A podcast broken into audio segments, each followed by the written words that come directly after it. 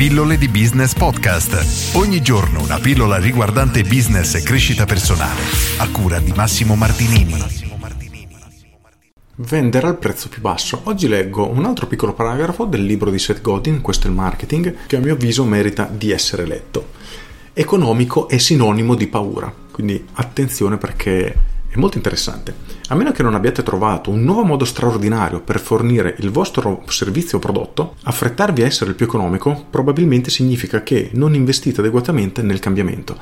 Ho già parlato di come sfruttare il prezzo basso facendo l'esempio di Elon Musk che era in grado, tramite la sua agenzia spaziale SpaceX, di spedire i razzi sulla stazione spaziale internazionale a circa un decimo del costo dei suoi concorrenti. In questo caso si vendeva la stessa identica soluzione e grazie alla tecnologia a una cifra molto più bassa. In questo caso può avere senso ovviamente vendere a un prezzo più basso, ma è uno dei rarissimi casi. In ogni caso vado avanti, era solo per mettere il pallino sulla I. Quando siete il più economico, non promettete un cambiamento, promettete la stessa cosa di prima, ma più economica. La corsa al ribasso è allettante perché è niente più facile da vendere di ciò che costa meno. Non richiede nuovi calcoli o riflessioni profonde da parte del vostro cliente. Non è un fatto culturale o emotivo, è semplicemente qualcosa di più economico. Il prezzo basso è l'ultimo rifugio di un marketer che ha usato le idee grandiose. Fine di questo paragrafo. Ora, questo è molto interessante perché racchiude effettivamente quello che si vede tutti i giorni nel mercato, ovvero tante attività che aprono, non riescono a imporre imporsi nel mercato e quindi per riuscire a vendere sono costrette ad abbassare il prezzo. Ho detto più e più volte che abbassare il prezzo è una gara verso la morte, l'ho chiamata la guerra dei poveri o la spirale del fallimento perché io oggi vendo a 100, guadagno benissimo, arriva un concorrente e vende a 90, cavolo io non vendo più, per forza lui vende le mie stesse cose a un prezzo più basso, io vendo 80, lui scende vende a 70 fino a che arriviamo a un punto in cui nessuno dei due ha dei margini e siamo destinati entrambi a chiudere.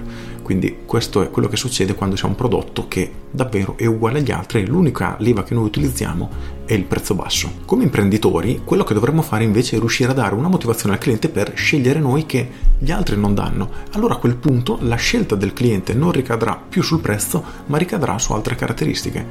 E allora a questo punto tutto inizia a prendere senso e la nostra azienda inizia a prendere senso.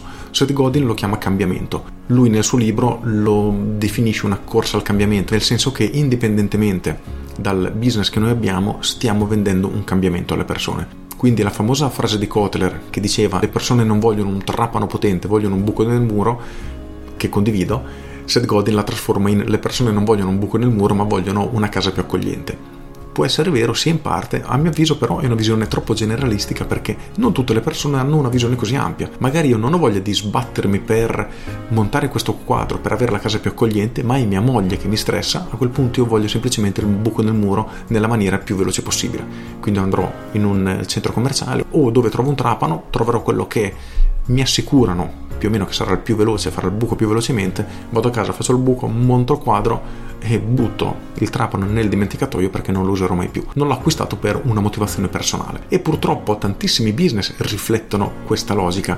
Quindi la visione di Seth Godin, che mi piace per carità perché per alcune attività è assolutamente vero, per altre, ripeto, un po' troppo generalista e non è sempre veritiera.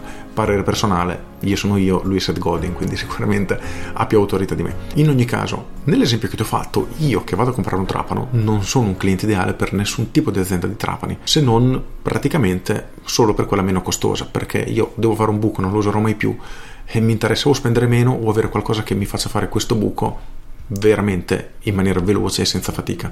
Quindi potrei scegliere una delle due opzioni. Però se quello che noi offriamo è niente se non quello uguale agli altri, a quel punto è un problema perché a parità di condizioni, come ho detto ormai centinaia di volte nelle mie pillole, la scelta del cliente ricadrà sul prezzo più basso. Ed è un problema, è un serio, un serio problema, soprattutto oggi che a parità di condizioni si trova veramente tutto a un prezzo più basso di quello che noi possiamo offrire.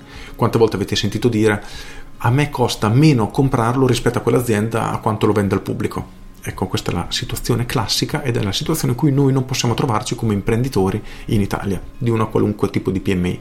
Per cui attenzione, non fate questo. Per cui quello che voglio chiederti oggi è una domanda particolare perché voglio proprio sfruttare quella che fa Seth Godin nel suo libro, ovvero tu aiuti le persone a raggiungere il cambiamento che desiderano?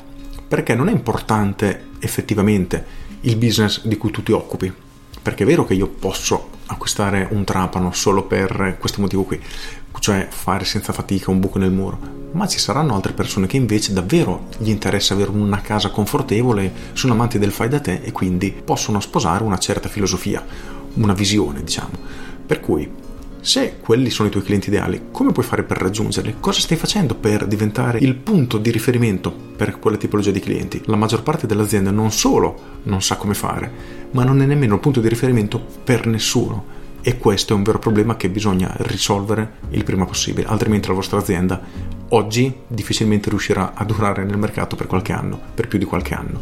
Per cui attenzione. Con questo è tutto, se trovato utile questa pillola, clicca mi piace e condividi. Io sono Massimo Martinini e ci sentiamo domani. Ciao! Aggiungo, ho già parlato di questo libro, questo è il marketing di Seth Godin a mio avviso un grandissimo libro, va preso, non voglio dire con le pinze perché non è corretto, perché che tutto quello che dice assolutamente è vero e attuabile e a mio avviso rispecchia perfettamente la situazione attuale e la situazione in cui sta andando il mercato negli ultimi anni, quindi assolutamente da tenere in considerazione. Quello che dobbiamo tenere veramente è questo, trovare un modo per trasformare la sua teoria in pratica, perché purtroppo questa parte manca, quindi dobbiamo essere noi bravi a riuscire a mettere in pratica quello che lui ci spiega. Però le cose che dice sono le stesse che stanno facendo tantissimi formatori più blasonati, più conosciuti, ma che semplicemente non dicono e magari denigrano pure questo libro. Quindi è una cosa molto interessante e curiosa questa cosa. In ogni caso, libro assolutamente consigliato che davvero è un'ottima lettura che consiglio a tutti. Con questo è tutto davvero e vi saluto. Ciao!